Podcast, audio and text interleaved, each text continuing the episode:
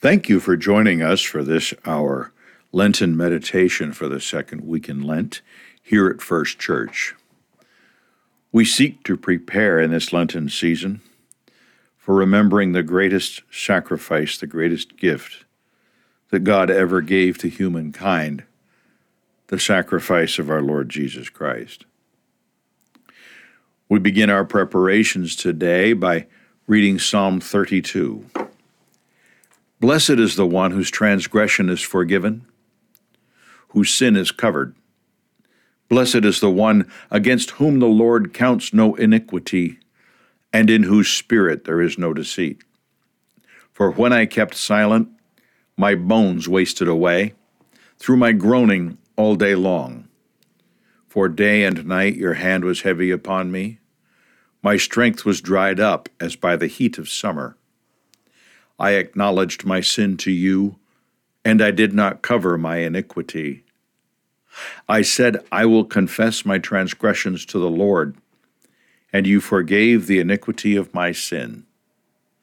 Therefore, let everyone who is godly offer prayer to you at a time when you may be found. Surely in the rush of great waters they shall not reach him. You are a hiding place for me you preserve me from trouble. You surround me with shouts of deliverance. I will instruct you and teach you in the way you should go. I will counsel you with my eye upon you. Be not like a horse or a mule without understanding, which must be curbed with bit and bridle, or it will not stay near you. Many are the sorrows of the wicked but steadfast love surrounds the one who trusts in the Lord. Be glad in the Lord, and rejoice, O righteous, and shout for joy, all you upright in heart.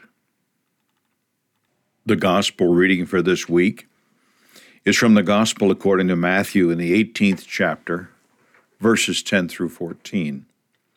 See that you do not despise one of these little ones. For I tell you,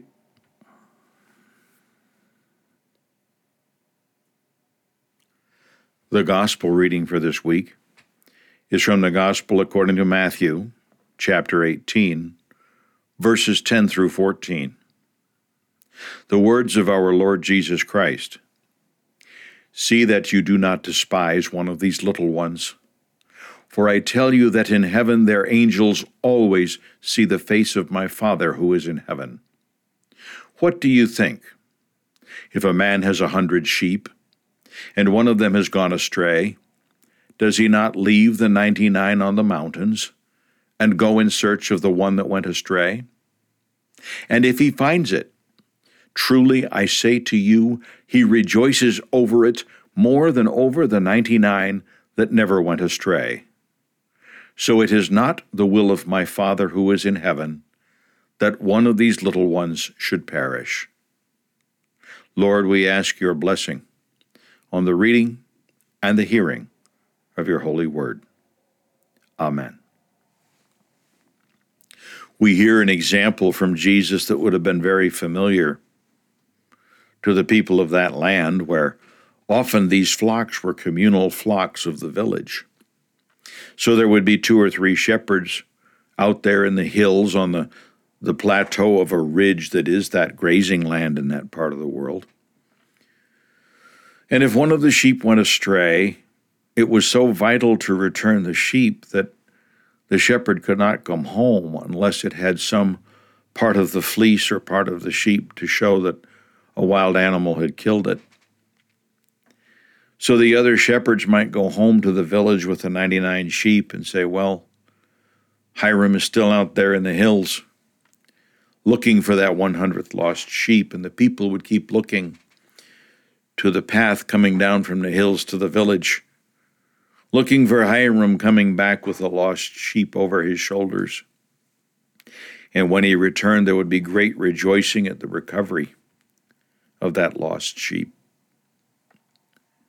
So it is with God when one of us is astray, even just one.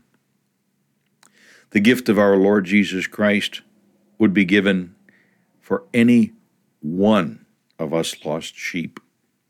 It doesn't have to be for the whole flock. It isn't for the greater good of the majority number. It is an individual love, a love for each of us that, that seeks our welfare, that wants to bring us home. It's a patient love. Uh, unfortunately, sheep are not the most intelligent or self caring of creatures. The shepherd must be on his guard at all times for the welfare of those sheep and be ready and willing to seek that lost one.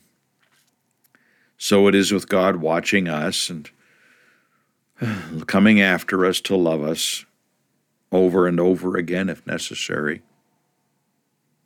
Patient waiting for us to know that we need to stay with the flock, to know that we need to stay in His love patient to the point of sending Jesus Christ to teach us how to live, show us how to live, show us how to love, and to show us in the most dramatic way possible how deep the love of the shepherd is for the sheep.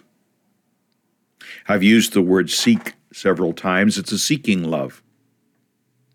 God does not wait for us to come to Him, whether it's coming to church coming to repentance or coming on our knees. He seeks us out to look out for our best welfare. He wants us to respond. He wants that humility and repentance and love in return. But He seeks us out. He doesn't wait for us to come to Him to get it. It's a rejoicing love. That shepherd rejoices over that one lost sheep, even though he still has 99, or the village has the other 99, safely in the fold. One could say, well, it's only one out of a hundred. But there's great rejoicing over the return of every single lost person. I mean, sheep. It's a protecting love. The shepherd would go to great lengths braving ledges and cliffs, vines, poisonous snakes, you name it. He would brave all these things to bring that sheep back home to the flock, to bring it home safely, to bring it home in love. During this Lenten season, we prepare to remember just how great God's love is toward us. For our sake, God came to us as Jesus of Nazareth, lived our very mortal life, suffered our mortal pain, suffered the worst kind of ignominious mortal death, and went to a mortal tomb. God did not have to do that.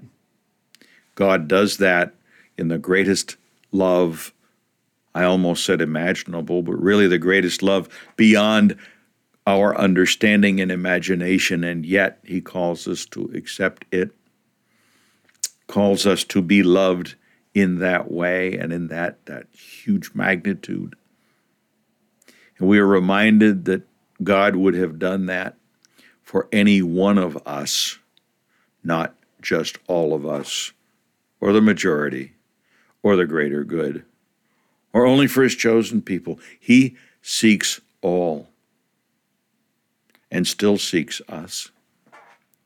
God still rejoices at the rescue, at the acceptance of salvation, at the return of any one of us lost sheep. God rejoices greatly. The angels sing and dance at heaven at the recovery of each lost soul. Thanks be to God. May the Lord bless you this Lenten season as we prepare for Holy Week and Easter with humility, patience, insight, repentance, and the assurance of the blessings of His steadfast shepherd's kind of love. Amen and Amen.